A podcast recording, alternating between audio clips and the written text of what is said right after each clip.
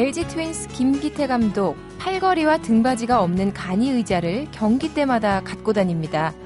김 감독은 불편한 의자를 고집하는 이유를 이렇게 설명하더라고요. 이제 겨우 2년차 감독입니다. 아직 팔걸이 있는 의자에 앉을 때가 되지 않았습니다.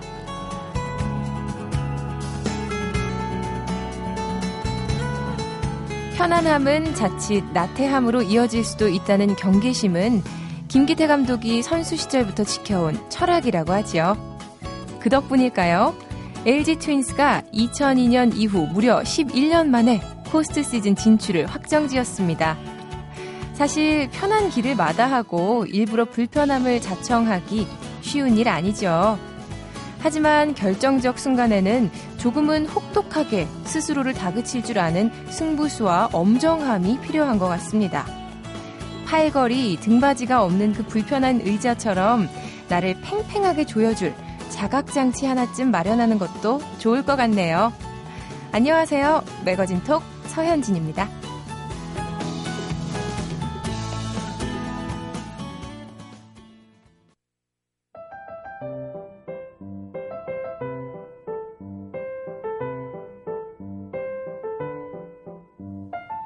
만나면 무슨 말부터 해야 할지 늘 어색한 사람 있죠. 그런 사람과의 대화에 물꼬를 터주는 다양한 이야기거리 만나보는 시간입니다. 트렌드톡 이번 주도 시내 21의 이다혜 기자와 함께할게요. 안녕하세요. 안녕하세요. 이 기자님은 워낙 최신 이슈를 다루는 직업이잖아요. 네. 그러다 보니까 왠지 막 자리에서 모든 대화를 주도할 것만 같은 생각이 듭니다. 아니에요. 아니에요? 전 낯을 많이 가려가지고. 직업병에서, 아우, 이제 지겹다. 맨날 그런 거 다루다 보니까 말하기 싫고, 관여하기 싫은가요? 직업병이라기보다 원래는 낯을 되게 많이 가리고요. 아. 그래서 모르는 사람 앞에서 말을 거의 안 합니다. 근데 말씀하신 것 같이 직업병이 있긴 있어요. 속으로 생각하는 거 아니에요? 저런 얄팍한 것들. 그렇다기보다는 인터뷰를 할 때는. 네. 제가 의리잖아요. 말을 하자면. 그렇죠. 말을 끌어내야 되는 입장이니까. 상대방을 꾸준히 끊임없이 칭찬해주고 치켜세워주고. 바로 그거예요. 계속 칭찬하면서 마음에 없는 말을 굉장히 많이 합니다. 그래서 나중에 인터뷰하고 녹취한 걸 풀 때 들어보면 저의 그 가식적인 웃음소리 막 하이톤에 허허허 이러면서. 그렇죠. 뭐 알고 계시네요. 왜냐면 저도. 네. 이게 원래 저는 낯을 가리는 성격은 아닌데 이게 굉장히 활발한 성격이지만 사람이 늘 활발할 수는 없잖아요. 그렇죠. 좀 이렇게 처져 있는 날도 있고 이런데 그런 걸 티를 내면 안 되니까 인터뷰를. 그렇죠. 제가 의리 되어서 인터뷰를 하는 상황에서는. 맞습니다. 이다 기자님이 무슨 말씀을 하시는지 알 것 같은데 아무튼 어쨌든 우리 오늘도 이렇게 이다 기자님이 던져주시는 먹잇거리들 들고 이제 특히나 데이트 앞둔 남성분들은 아 내가 요거 써먹어야 되겠다. 그렇죠. 이거 굉장히 유용하거든요. 그거에 대해서 아세요? 이러면서 이제 시작하는 거죠. 그 얘기 들으셨죠? 자 어떤 얘기부터 해볼까요? 그럼 이제 이번 주에 그 얘기 들으셨죠? 일단 아니, 첫 번째 주말에 이 소개팅 잡힌 분들 많을 거란 말이에요. 그렇죠. 첫 번째 이야기는 문학적인 소양을 과시할 수 있는 이야기 하나로 준비를 했습니다. 네. 소설가 최인호 선생님이 별세하셨다는 소식인데요. 안타까운 소식을 들었습니다. 네, 지난 25일 오후 7시 2분에 서울 성모병원에서 68세를 일기로 세상을 떠나셨는데요. 2008년부터 이 침샘암으로 투병 중이라는 소식이 알려졌었거든요. 그래서 희귀한 병이죠. 침샘암. 네, 그렇습니다. 그래서 이번에 이 뉴스 때문에 또 침샘암이 어떤 병인가 이런 것도 굉장히 큰 관심을 모으고 있는데 암 투병을 하면서도 일단은 계속해서 글을 쓰셨다는 점 때문에 뭐 많은 후배 문인들에게는 귀감이 되고 있고 뭐 올해 들어서도 산문집이 나왔어요. 최인호의 인생이라는 책도 나왔었고 최근까지 이제 뭐 천주교와 관련된 그런 에세이들을 많이 써왔기 때문에 어떻게 보면 마지막 순간까지도 펜을 놓지 않았다라는 점이 아, 정말 천상 작가였구나라는 점을 또 한번 생각하게 만드는 거죠. 그 정신력이 대단한 것 같아요. 내가 암이야? 이렇게 그렇죠. 그런 게 아니라 선고를 받는 순간 모든 게 무너지는 게 대부분 사람들인데 그렇죠. 대단하다는 생각이 듭니다.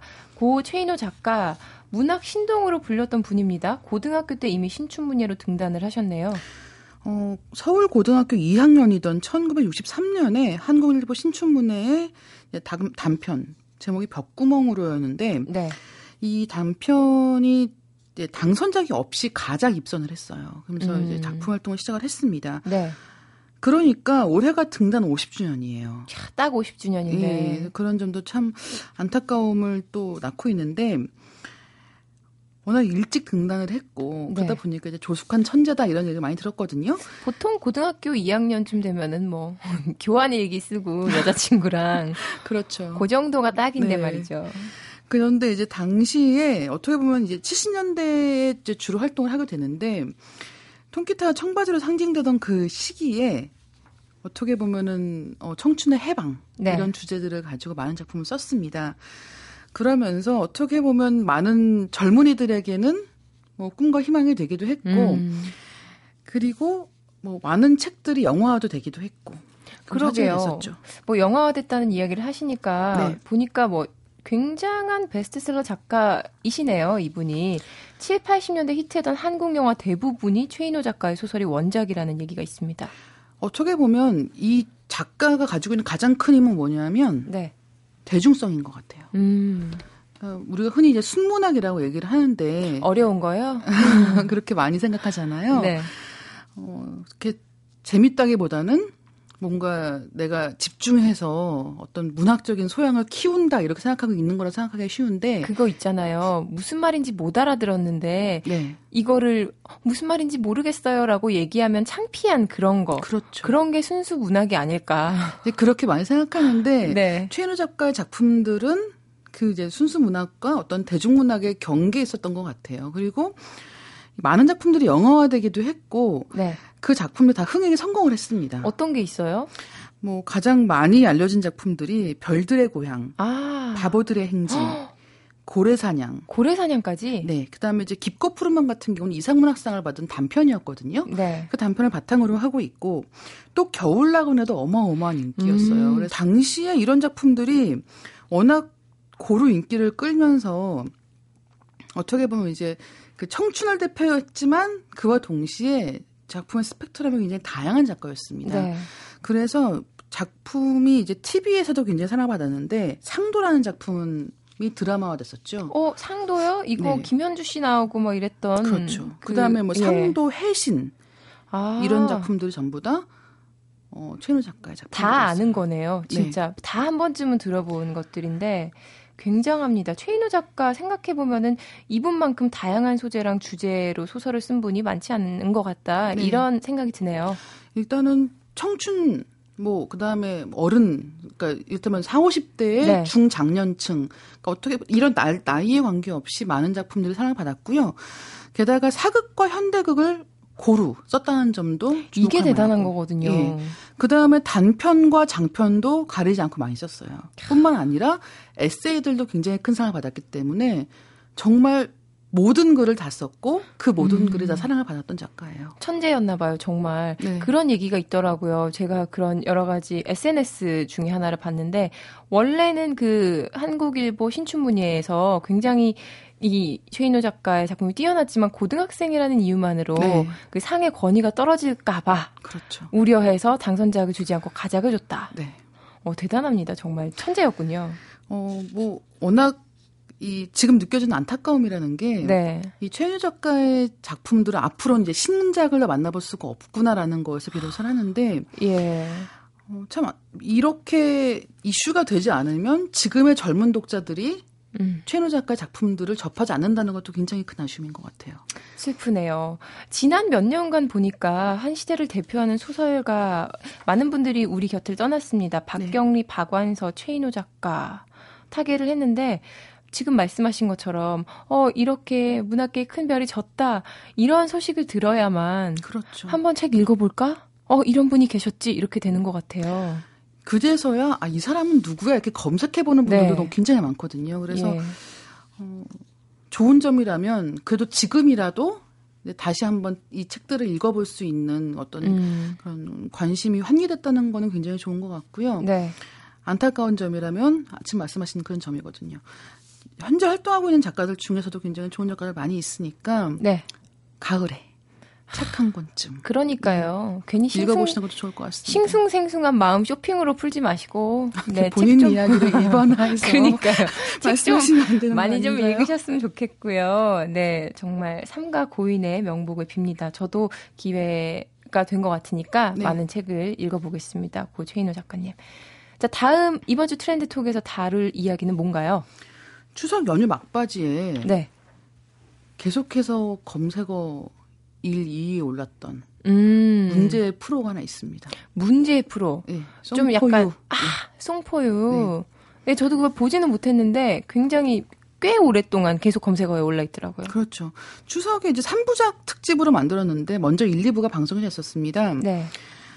이승철 씨와 엄정화 씨가 각각 성지 고등학교와 서울 도시과학기술고등학교를 찾아가서 합창단을 꾸려서 폴란드에서 하는 합창대에 진출하는 그런 과정을 그렸는데 이제 방송 직후에 이 성지 고등학교 일부 학생들에 대한 이야기가 먼저 나오기 시작을 했던 거죠. 네. 뭐 일단 가장 먼저 나왔던 얘기는 이승철 씨가 학생들에게 이제 했던 얘기들 중에서 뭐 전과 구범 이런 얘기를 했었는데 사실과 다르다. 너무 이렇게 과장해서 얘기하는 거 아니냐라는 식으로 얘기가 시작을 했는데 네. 그 다음에는 이 성지고등학교 학생들이 자신의 이제 옛날 비행들을 너무 무용담 얘기하듯이 얘기하는 건 아닌가. 저도 그 캡처된 화면을 봤는데 네. 좀 너무 자극적으로 보이잖아요. 그렇더라고요. 그리고 이제 학교 폭력이라는 게 지금 대한민국 사회에서는 굉장히 큰 이슈가 되고 있고 어떻게 보면 현재 상황에서 적절한 해결책을 찾지 못한 문제이기도 하거든요. 그런데 네. 그런 상황에서 적절한 반성보다는 너무 이런 얘기가 앞서서 과장되어서 좀 미화되는 게 아닌가라는 불편함들을 다 느꼈던 것 같아요. 그러게 말입니다. 그리고 사실 저 같은 경우도 프로그램을 보지 않고 그런 상태에서 캡처된 화면이 함께하는 그 기사만 보다 보니까 정말 일부만 보게 되거든요. 그렇죠. 근데 거기서 그렇게 자극적인 것들이 나오다 보니까 또 오해를 하는 면도 있지 없지 않아 있을 것 같아요. 네. 근데 또 제가 그 프로그램 보면서 느낀 게 뭐 영화도 그렇고 TV도 그렇고 요즘에 그런 거 있잖아요. 음악을 통해서 마음을 치유하고 하나가 네. 되고 새로 태어나고 이런 프로그램들이 많아지는 것 같아요. 굉장히 인기를 끌고 있죠. 일단 음악이 나오기 때문에 따로 네. 음악을 쓸 필요가 없어요. 볼거리가 있죠. 들을거리가 네. 있고. 들을거리가 있죠. 그다음에 어떤 과거의 그런 과오를 뉘우치면서 그 수단이 이제 어떤 예술적으로 승화된다라는 게 네. 굉장히 아름다운 이야기잖아요. 엘 시스템이라는 영화도 있었습니다. 실제로 베네수엘라에서 있는 그런 오케스트라단인데요. 네. 구스타보 두다멜이라는 지금 현재 세계에서 가장 각광받고 있는 젊은 지휘자 중에 한 사람이 네. 이 엘 시스테마 출신인 거예요. 근데 이 경우는 이제 범죄 경력이 있다기보다는 그러니까 사회에서 어떤 적절한 지원을 받지 못하는 빈민가의 아이들에게 네. 악기를 쥐어주는 겁니다. 그래서 그 악기를 다 훈련을 시켜서 오케스트라 연주를 하는 이제 그런 활동을 하는데 이제 이런 식으로 실화를 바탕으로 한 이런 감동적인 이야기들이 많이 있어요. 그리고 송포유도 그렇게 될 개연성이 있었지만 감동을 주고 싶었는데 말이죠. 그렇죠. 근데 이제 이런 유의 프로그램에서 종종 문제가 되곤 하는 이제 뭐 악마의 편집 이런 얘기 하잖아요. 그러니까요. 예, 그런 것도 빼놓고 얘기할 수는 없을 것 같은데요. 네. 물론 학생들이 뭐 어떤 잘못을 저지르고 그것들이 어떤 방식으로든 이야기가 됐기 때문에 학생들의 잘못을 아주 빼놓고 얘기할 수는 없겠지만 네. 이제 그런 부분을 지나치게 강조해서 끌어내고 그런 대목을 중심으로 편집해서 보여주었다라는 게 이 논란에서 가장 문제가 되고 있는 부분이 아닌가 생각이 듭니다. 그리고 저는 그런 생각이 들더라고요. 아, 이 학생들 앞으로 살아갈 길이 얼마나 많이 남은 창창한 아이들인데 네. 이 TV에 한번 나와가지고 그렇죠. 뭐 이렇게 사회적으로 낙인이 찍혀버리는 게 아닌가 이런 생각도 들고 걱정이 되더라고요. 그러니까 물론 이제 이 사회적으로 네. 어떤 타인에게 피해를 준 사람들에게는 그에 적당한 처벌을 하는 게 맞다고 생각을 하지만 네. 우리가 미성년자인 청소년들에게 어떤 다시 기회를 주는 건 그만한 이유가 있거든요. 아직까지 생각이 덜 연결했기 때문에 그 과오에 대해서는 충분히 뉘우치고 다시 한번 시작할 수 있는 기회를 주는 것이기도 한데 네. 어떻게 보면 어른들의 잘못 때문에 다시 한번 상처를 받는 것은 아닌가. 그리고 또한 이런 것 때문에 이제 네. 피해 학생들까지도 다시 한번 과연 상처를 입는 것은 떠올리기 아닌가 하는 싫은 기억들을 그렇죠. 다시 떠올리는 거죠. 안타까움이 있는 거죠. 참 피해 학생도 가해 학생도 또 방송사도 프로그램도 어느 하나 결국에 마지막에 최후에 웃는 사람이 없는 그렇습니다. 그런 지금 상황이 된 것 같습니다. 안타깝네요. 자, 이번 주 트렌드 톡도요. 정말 재밌었고 우리 다음 주에도 더 풍성한 소식으로 함께 만나죠. 지금까지 시내21 이다혜 기자와 함께했습니다. 고맙습니다. 감사합니다. MBC 라디오. Sometimes I feel so happy. 영화 접속의 한 장면. 주인공이 울적해진 마음을 달래려 라디오를 들으면서 밤거리를 운전하는데요. 그때 반대편에서 차 한 대가 무서운 속도로 다가옵니다. 아슬아슬하게 사고를 피한 그녀는 그 순간 라디오에서 흐르던 음악이 자신을 불행에서 구해줬다고 생각하죠. 그리고 그 음악을 라디오에 신청하기 시작합니다. 라디오는 잊지 못할 인생의 한 장면을 만들어줍니다.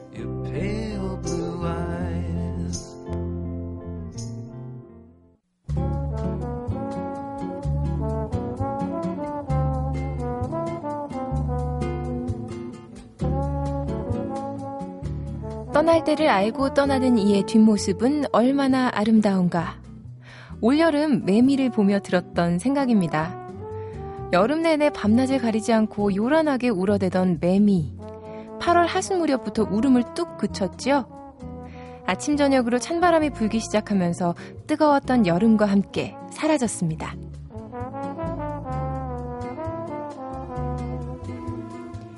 매미의 아름다운 퇴장과는 달리 떠날 때가 한참이나 지났는데도 여전히 우리 주변을 맴돌고 있는 끈질긴 곤충이 있지요.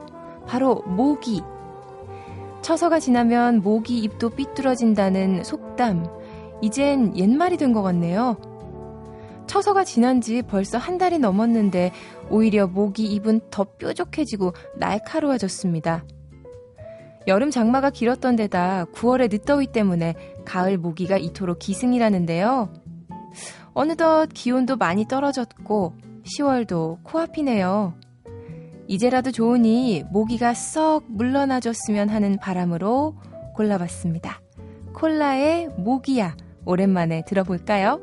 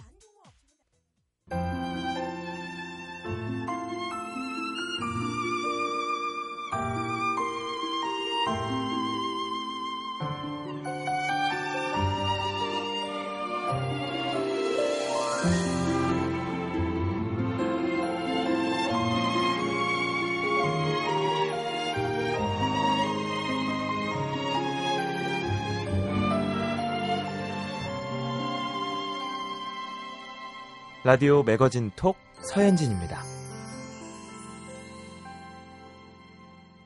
가을은 왠지 멋부리고 싶고 멋내기에도 좋은 계절입니다. 어설프지 않게 제대로 멋스럽게 사는 법 알려드리는 시간 마련해봤어요. 스타일톡 오늘 패션 매거진 보그코리아의 김지수 피처 디렉터와 함께합니다. 안녕하세요. 네, 안녕하세요. 아, 김지수 기자님의 직함을 궁금해하실 분들이 계실 것 같아요. 네. 보그코리아의 김지수 피처 디렉터라고 네. 제가 설명을 드렸는데 네. 피처 디렉터가 정확히 어떤 일을 하는 직함인가요? 네, 패션지에는 세 가지 파트가 있어요. 패션, 뷰티, 피처 세 가지 파트가 있는데요. 패션은 네. 여러분 아시다시피 의복에 관한 거, 네. 예, 패션 그러니까 유행에 관한 거 이런 걸 소개하고요. 뷰티는 건강 정보라든지 헤어 메이크업에 대한 트렌드를 소개하고요. 피처는 네. 그 밖에 문화, 예술, 경제, 과학, 사회 전반의 이야기를 토픽으로 해서 기사를 쓰는 사람을 이야기합니다. 그리고 인물 인터뷰도 같이 진행하고요. 뭐 다 어렵겠지만 네. 피처 디렉터가 진짜 할 일이 많을 것 같아요. 네, 전방위적인 네. 기자라고 할 수 있죠. 인터뷰도 잘해야 되고 네. 뭐 이렇게 이런저런 글 뭐 이렇게 빵꾸 나는 거 있으면 다 써야 되잖아요. 그렇죠. 네. 그렇죠. 패션이나 뷰티까지도 네. 포용할 수 있는 그렇죠. 좀, 네, 다양한 앵글로 사회를 보는. 시간이 있어야 되죠. 김지수 기자님, 제가 오늘 오신다 그래가지고 보니까요. 네. 몇 권의 책을 발표한 작가이기도 하고 네. 또 영화 출연도 하신 적이 있네요. 네. 고현정, 윤여정, 이미숙 씨 등이 나왔던 영화 여배우들의 김기자로 출연했다. 맞습니다. 그럼 이름 없군요. 김기자예요, 거기서? 아, 네, 김기자예요. 어떤 역할이었나요? 그런 기센 여배우들, 스포트라이트를 받아야 좀 직성이 네. 풀리는 기센 여배우들과 함께, 그 패션 화보 촬영 현장에서 제가 진두지휘하는 그런 역할을 했었어요. 누가 제일 예뻐요? 이런 거 물어보면 제일 싫죠. 연예인 보셨어요? 누가 제일 예뻐요? 네, 이런 거. 다 각자의 빛으로 아름다운 사람들이 여배우죠, 뭐. 그렇죠. 네. 근데 보니까 우리 김지수 기자님을 칭하는 여러 가지 수식어들이 네. 있는데, 뭐, 아까 제가 책을 몇 권 발표한 작가라고 소개를 드렸는데, 워낙 글을 잘 쓰셔서 문장의 배우다. 뭐 이런. 감사합니다. 네, 이야기를 하시는 분들이 많더라고요. 네. 문장의 배우. 사실 저는 뭐 좀 전에 여배우들 누가 제일 예뻐요? 이런 건 농담이었고. 네. 글 잘 쓰는 분들이 저는 그렇게 부럽더라고요. 아. 어떻게 하면 글을 잘 쓸 수 있나요? 진짜. 가장 어려운 질문이에요. 그러니까 하루아침에 네. 글을 잘 쓸 수 있는 건 아니잖아요. 그렇죠. 네. 네. 저 같은 경우는 그 문장의 배우라는 별명을 붙여준 사람이 여배우 고현정 씨거든요. 네. 예. 그 배우들은 시나리오상에 인물이 돼서 그 역할에 아주 흠뻑 빠져서 연기를 하잖아요. 그렇죠. 네, 저 같은 경우는 인터뷰를 할 때 인터뷰이가 되어서 네. 문장으로 그 사람을 연기한다는 심정으로 아주 깊숙이 들어가서 네. 글로써 내가 그 사람의 과거와 현재와 미래까지 한번 살아내겠다라는 각오를 가지고 그냥 뭐 내가 이 다른 있습니다. 누군가를 그냥 알아보겠다 정도 수준에서 그치면 안 되는 거군요. 그렇죠. 그 사람이 되어 살아보겠다. 그렇죠. 그 사람이 이야기한 어떤 생애의 단서들을 가지고 네. 그 사람의 유년 시절과 현재와 뭐 이런 것들을 추적해서 거의 들어가는 거예요. 정기적 작가 정신으로 들어가는 거죠. 사실 그렇습니다. 저도 아나운서로서 사람들을 많이 만나고 인터뷰도 네. 많이 하는데 그런 생각을 해본 적은 별로 없거든요. 이 사람의 인생을 살아내겠다는 심정으로 무언가를. 좀 과도하죠, 어떻게 보면. 아니에요. 저렇게 해야 될 것 같아요, 왠지. 야, 네. 오늘 정말 좋은 거 배우는 것 같은데요. 자, 오늘 나와주신 이유가 보니까 네. 그 이 시대의 멋이란 무엇인지 이제 어설프지 않게 제대로 멋스럽게 사는 법을 우리 함께 이야기를 해보자. 네. 이런 취지로 저희가 모셨습니다. 네, 네. 어떤가요? 김지수 기자님, 사실 제가 처음에 뵙기 전에는 사실 지금 뵙고 나서도 네. 워낙 지금 그 자켓 입고 계신 것도 너무 멋스럽고 피처 디렉터라고 하셔가지고 뭐 패션 뷰티는 상관없다고 하셨지만 굉장히 그런 쪽으로도 정말 멋있어 보이거든요. 아, 감사합니다. 네, 어떤가요? 이 시대의 멋이란 무엇인지 이런 고민 많이 하시죠. 각자들 멋에 대해서는 생각들이 많으실 것 같아요. 그리고 제가 패션지가 워낙 멋을 내는 동네이기 때문에 네. 사실 겉멋든 사람들도 많고요. 저는 정말, 사실 네. 미용실 가서 유일하게 패션지를 보는데 네. 그걸 펼치면 그때부터 스트레스를 받기 시작해요. 나 이렇게 막 살아도 돼? 너무 다 멋있으니까. 네. 어떻게 네. 보면은 환타지를 주는 공간이죠. 네. 패션지가. 그래서 저는 멋이라고 했을 때 이렇게 폼의 형태로 좀 이야기를 해보고 싶어요. 왜 폼생폼사라는 말 있잖아요. 네. 그래서 인생을 폼생폼사를 좀 제대로 폼생폼사라는 말을 좀 제대로 굴리면서 살아가는 사람들이 좀 멋있는 사람이 아닌가 보면은 그 폼이라는 게 되게 보통의 존재인 우리가 이 세상에 내 존재를 되게 각별하게 인식시키는 지속적이고 강렬한 퍼포먼스거든요. 네. 그런 걸 봤을 때 제가 아는 뭐 사진작가나 뭐 그 한복 디자이너 선생님이 계신데 네. 한 분은 늘 수트에 베레모에 쪼리를 신고 다녀요. 아. 네, 그러면서 이제 삼겹살 집에 갈 때도 네. 편의점에서 와인 한 병을 꼭 사들고 간다든지 또 그 한복 디자이너 선생님은 늘 은발에 쪽을 지고 한복을 입고 수제비 집에도 가고 뭐 와인바도 가고 그렇거든요. 네. 그러니까 자기 인생의 어떤 강렬한 퍼포먼스를 할 줄 아는 사람 이런 사람이 정말 멋스러운 사람이 아닌가. 그냥 일상도 그냥 넘기는 법이 없군요. 아. 정말 지금 얘기를 들어보니까. 네. 그리고 그렇게 나의 그 내 인생의 폼, 내 인생의 그런 뭐랄까요. 모토 이런 것들을 드러내는데 굉장히 네, 주저함이 없는 거죠. 그러니까요. 네. 그리고 옷으로 굉장히 많이 드러낸다는 그런 생각이 드는데요. 뭐 네. 한복을 입으시는 분도 있고 네. 그렇게 수트에 쪼리를 입고 다니는 사람. 그러니까요. 네. 굉장히 독특합니다. 자, 그 진정한 멋에 대한 이야기 스타일톡에서 오늘 함께 할 텐데요. 오늘의 주제 그래서 가지고 온 주제가 무엇인가요? 트렌치코트.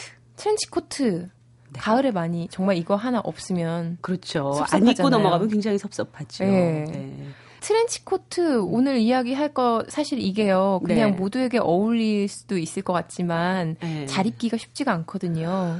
그렇죠. 왜냐하면 제가 생각할 때 트렌치코트가 패션 네. 아이템이면서도 약간 제가 피처라는 말을 했었죠. 패션 안에서 문화를 다루는 게 피처라고 말씀을 드렸잖아요. 네. 트렌치코트가 패션 안에서 굉장히 문학성을 띤 옷이라고 저는 생각을 해요. 문학성이요? 그렇죠. 한 번도 그렇게 생각해본 적이 없어요. 그렇죠. 그 굉장히 자기만의 이미지와 네. 이야기가 많은 옷이거든요. 네. 어떤 이미지, 어떤 이야기가 있을까요? 일단 태생 자체가 영국이기도 하고요. 네, 품위와 정통성이 딱 떠오르죠. 그리고 신사, 숙녀 이런 이미지, 또 명문가의 패밀리가 된 느낌 트렌치코트를 네. 입으면 보면은요 트렌치코트 영화에서 네. 영화 주인공들도 많이 입고 나오잖아요. 그렇죠. 네. 저는 최근에 그 만추라는 영화에 네. 탕웨이 맞습니다. 너무 멋있잖아요. 그렇죠. 트렌치코트 그거 한 벌만 입고 나오는데 어머 시애틀 막 배경으로 어쩜 저렇게. 너무 근사하죠. 네. 제가 탕웨이를 인터뷰한 적이 있었는데 제가 제일 좋아하는 중국 배우예요. 네, 그때 그 옷을 우리 같이 얘기를 했었어요. 트렌치코트를. 네. 비오는 시애틀에서 그때 가석방이 돼서 나오죠. 맞아요. 그때 황토색 트렌치를 입었는데 그때 어떤 세상의 어떤 굉장히 공격적인 세상 안에서 자기가 보호받는 느낌이었다.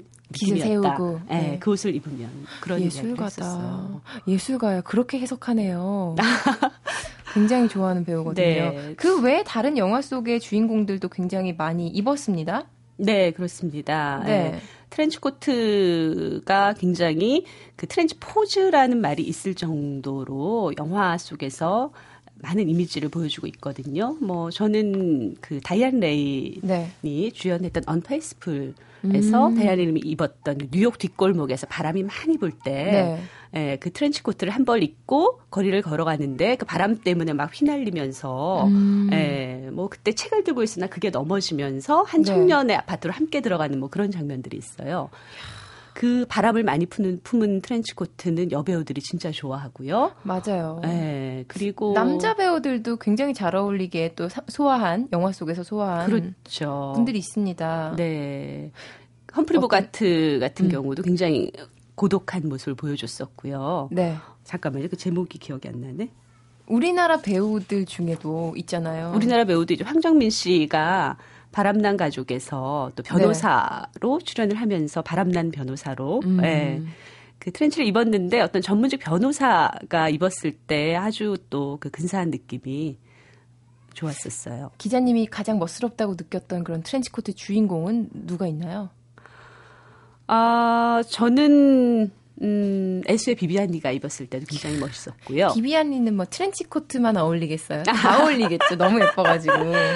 네, 그리고 임청하가 중경삼림에서 입었던 또 레인코트가 있었어요. 네, 그 여배우 같은 경우에는 선글라스와 가발과 트렌치코트를 늘 입고 다녔었는데 그 영화를 끝으로 비오는 스크린에서 이렇게 떠났죠. 네, 그러니까 마지막 작품이었기 때문에 또 기억에 나고요. 그랬군요. 네, 그리고 저는 제가 기자여서 그런지 모르겠지만 왜 그 특파원들이 네. 유럽에서 뉴스를 전하면서 마이크를 들고 뭐 특파원 누구였습니다 할 때 꼭 트렌치코트를 입고 있더라고요. 저희 그 선배님 중에 그 엄기영 네. 앵커 항상 그 트렌치코트 깃을 세운 트렌치코트로 그렇죠. 네 파리에서 어떤 이방인의 느낌과 네. 어떤 전문성의 느낌과 맞아요. 네, 그 남자로서의 매력이 아주 극한대로 올라갔던. 야, 오늘 이 장면이죠. 방송 듣고 트렌치코트 또 계획이 또 없는 거 구매하시는 분들이 계실 것 같은데 네. 그런 분들을 위해서 올해 2013년에 유행하는 트렌치코트는 어떤 게 있을까요? 좀 조언해 주시죠. 여전히 트렌치코트는 굉장히 정통적인 트렌치코트와 또 변형 트렌치코트 두 가지로 이어지고 있거든요. 네. 예, 그리고 2013년에도 마찬가지로 그런 두 가지 스타일을 가고 있을 텐데, 네. 그 미니 트렌치가 있어요. 제가 사고 싶은 게 그거예요. 네네. 솔직히 요즘에. 아, 네. 재킷 형태의 미니 트렌치도 네. 좋고요. 그다음에 리틀 트렌치라고 해서 한복 저고리처럼 딱 그 가슴선에서 끊어지는 네, 그런 형태 아주 귀여운 트렌치도 있고요. 근데 그거는 소화를 잘 해내기가 쉽지가 않을 것 같아요. 네. 네. 그거는 정말 옷 많은 사람들. 네네. 네. 그리고 케이프 형태로 좀 이렇게 망토처럼 나온 트렌치도 그것도 굉장히 실험적인 시도라고 할 수 있는데 그런 네. 트렌치도 요즘들은 많이들 소화하시더라고요. 색깔은 아무래도 가장 기본적인 그 베이지 색깔이 가장 멋있죠. 맞아요. 네. 베이지 색깔 조금 옅은 베이지가 저는 참 좋은데. 네. 근데 좀 트렌치가 여러 번 있는 분들은 블랙이나 레드 컬러도 네. 좀 새로운 시도가 될 것 같아요. 참 나에게 어울리는 트렌치코트 발견하기 쉽지 않습니다. 그렇죠. 이런 저런 사실 저도 그런데 오늘 쇼핑할 거야 이러고 가면은 뭐라도 꼭 하나 사가지고 와야 쇼핑을 성공한 것 같은 생각이 들거든요. 네. 근데 그런 마음을 좀 버려야 될 것 같아요.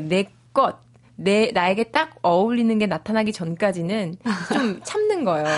그냥 한 80% 만족한다고 사지 않고 100% 만족하는 것이 나올 때까지 계속해서 발품 파는 것도 쇼핑을 잘하는 분들의 기술이 아닐까. 그렇죠. 그리고 저는 네. 사실 트렌치 코트를 그냥 쇼핑한다, 뭐 득템한다 이런 쪽으로 이야기하고 싶진 않아요. 사실은 조금 더 네. 트렌치 코트, 나에게 맞는 트렌치 코트라기보다는 트렌치 코트의 맞는 나로 좀 성숙되어야 하지 않을까 이런 생각도 하거든요. 전문 직업인으로서의 모습, 네, 프로페셔널한 모습. 그렇죠. 그렇기도 하고 영화 속에 내가 그런 트렌치코트를 입은 멋있는 사람으로 좀 내가 좀 자기 연출을 하겠다라는 생각을 좀 하시면 더 좋을 것 같아요.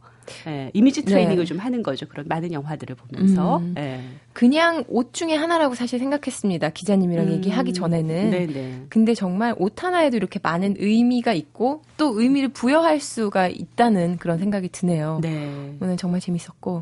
저는 올해는 트렌치코트 원래 샀던 걸 입기로 하고 네. 내년에는 꼭 기자님이 말씀해 주신 것들을 유념해서 네네. 트렌치코트를 한번 사보도록 하겠습니다. 네. 자, 우리 김지수 기자님, 고현정 씨가 문장의 배우다라고 별명을 지어주셨다고도 했는데, 매월 마지막 주에 이제 김지수 기자를 모실 겁니다. 그러면 이제 그 달을 마무리하면서 되새겨보면은 좋은 문장 하나씩 김지수 기자님께서 남겨주시면 더 의미가 있을 것 같아요. 9월의 마무리, 어떤 문장으로 할까요? 9월의 문장, 네. 네, 생각해봤어요. 네. 삶이 예측할 수 없는 접속사로 이어진 기나긴 문장이라면, 어떤 서술어가 쳐들어와도 당당하게 주어의 자리에 서겠다. 제가 좋아하는 문장이에요. 이거 다시 듣기 나중에 해가지고 이거 좀 문장 적어가지고 저 네. SNS에 올려도 돼요? 그러세요. 네, 저는 개인적으로 그럼에도 불구하고라는 접속사를 좋아합니다. 그럼에도 불구하고. 네, 역경을 딛고 언제나 반전이 있는. 네. 네. 멋있습니다. 오늘 정말 재밌었고요. 패션 매거진 보그코리아의 김지수 피처 디렉터와 함께했습니다. 다음 달에도 더 네. 재미있는 이야기로 우리 함께 만나요. 네, 감사합니다. 감사합니다.